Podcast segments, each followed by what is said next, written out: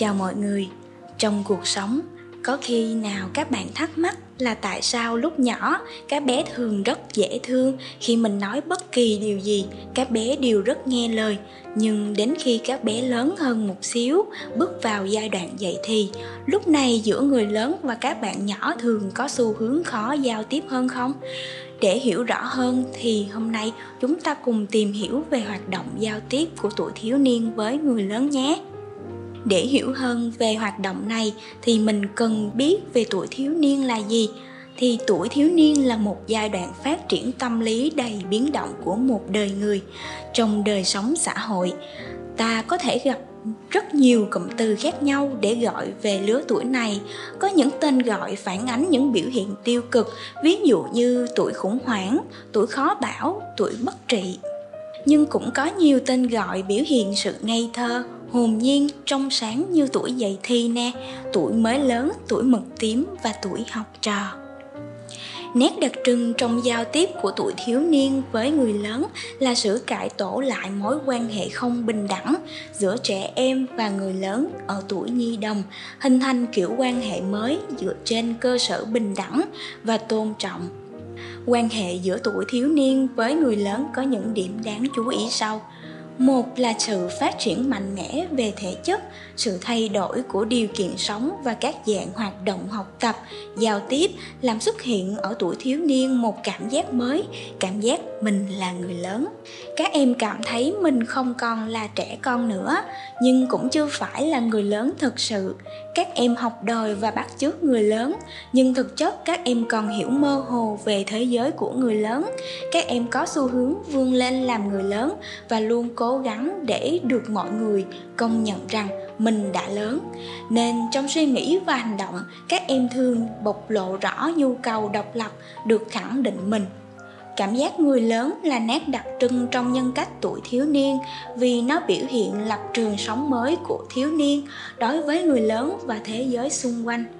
Cảm giác mình là người lớn được thể hiện phong phú về nội dung và hình thức, về hình thức thì các em bắt đầu quan tâm đến cách ăn mặc của mình đi đứng nói năng và cả ngoại hình của mình nữa.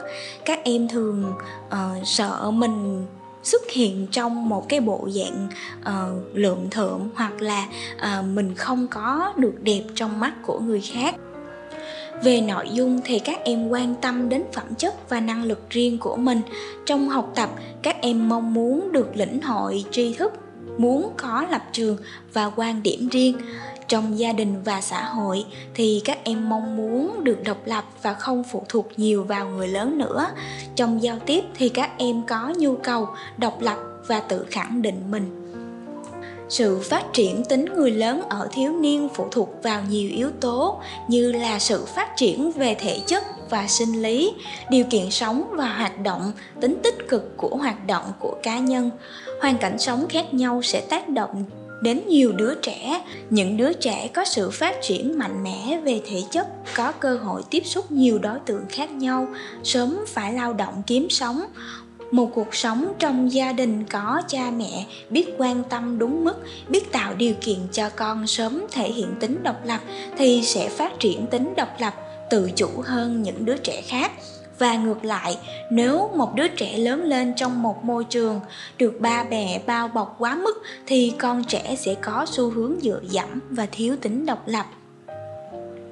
Đặc điểm thứ hai trong sự giao tiếp giữa người lớn với tuổi thiếu niên là nhu cầu được độc lập tự khẳng định mình trong quan hệ với người lớn được thể hiện rất cao các em đòi hỏi người lớn phải đối xử công bằng. Các em đòi hỏi người lớn phải đối xử công bằng tôn trọng, tin tưởng và mở rộng quyền hạn độc lập của các em. Nếu người lớn không thay đổi cách cư xử, vẫn cư xử với các bé kiểu như với những cái đứa trẻ con, ra lệnh cho các em can thiệp, thô bạo vào từng việc của các em, kiểm tra, kiểm soát chặt chẽ việc học tập và sinh hoạt của các em. Thì bằng cách này hoặc là cách khác, các em sẽ có những phản ánh, những thái độ tiêu cực chống đối lại người lớn một cách công khai hay là ngấm ngầm.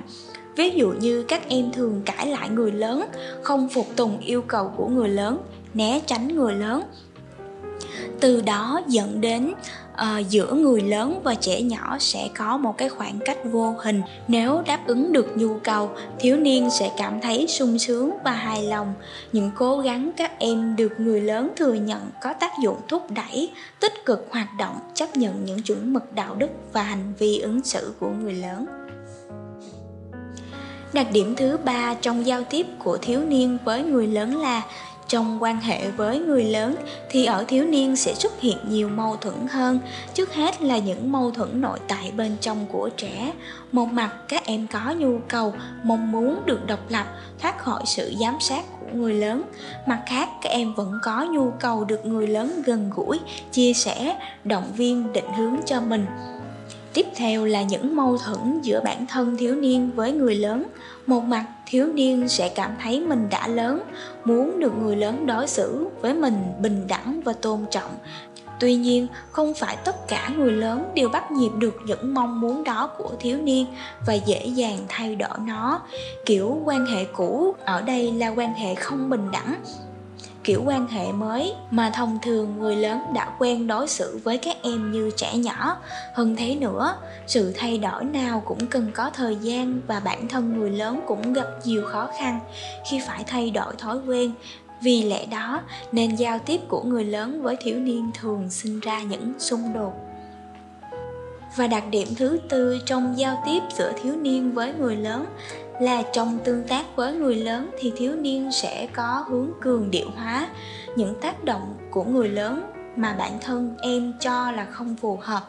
Các em hay suy diễn thổi phồng cường điệu hóa những tác động đó.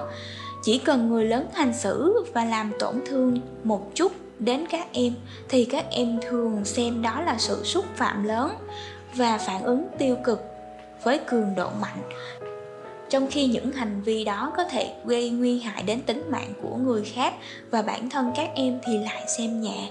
Điều đó cũng là một trong những nguyên nhân dẫn đến tình trạng stress, trầm cảm, tự tử, tự hủy hoại bản thân ở thiếu niên có xu hướng ngày càng gia tăng mình sẽ kết thúc chủ đề giao tiếp của tuổi thiếu niên với người lớn ở đây.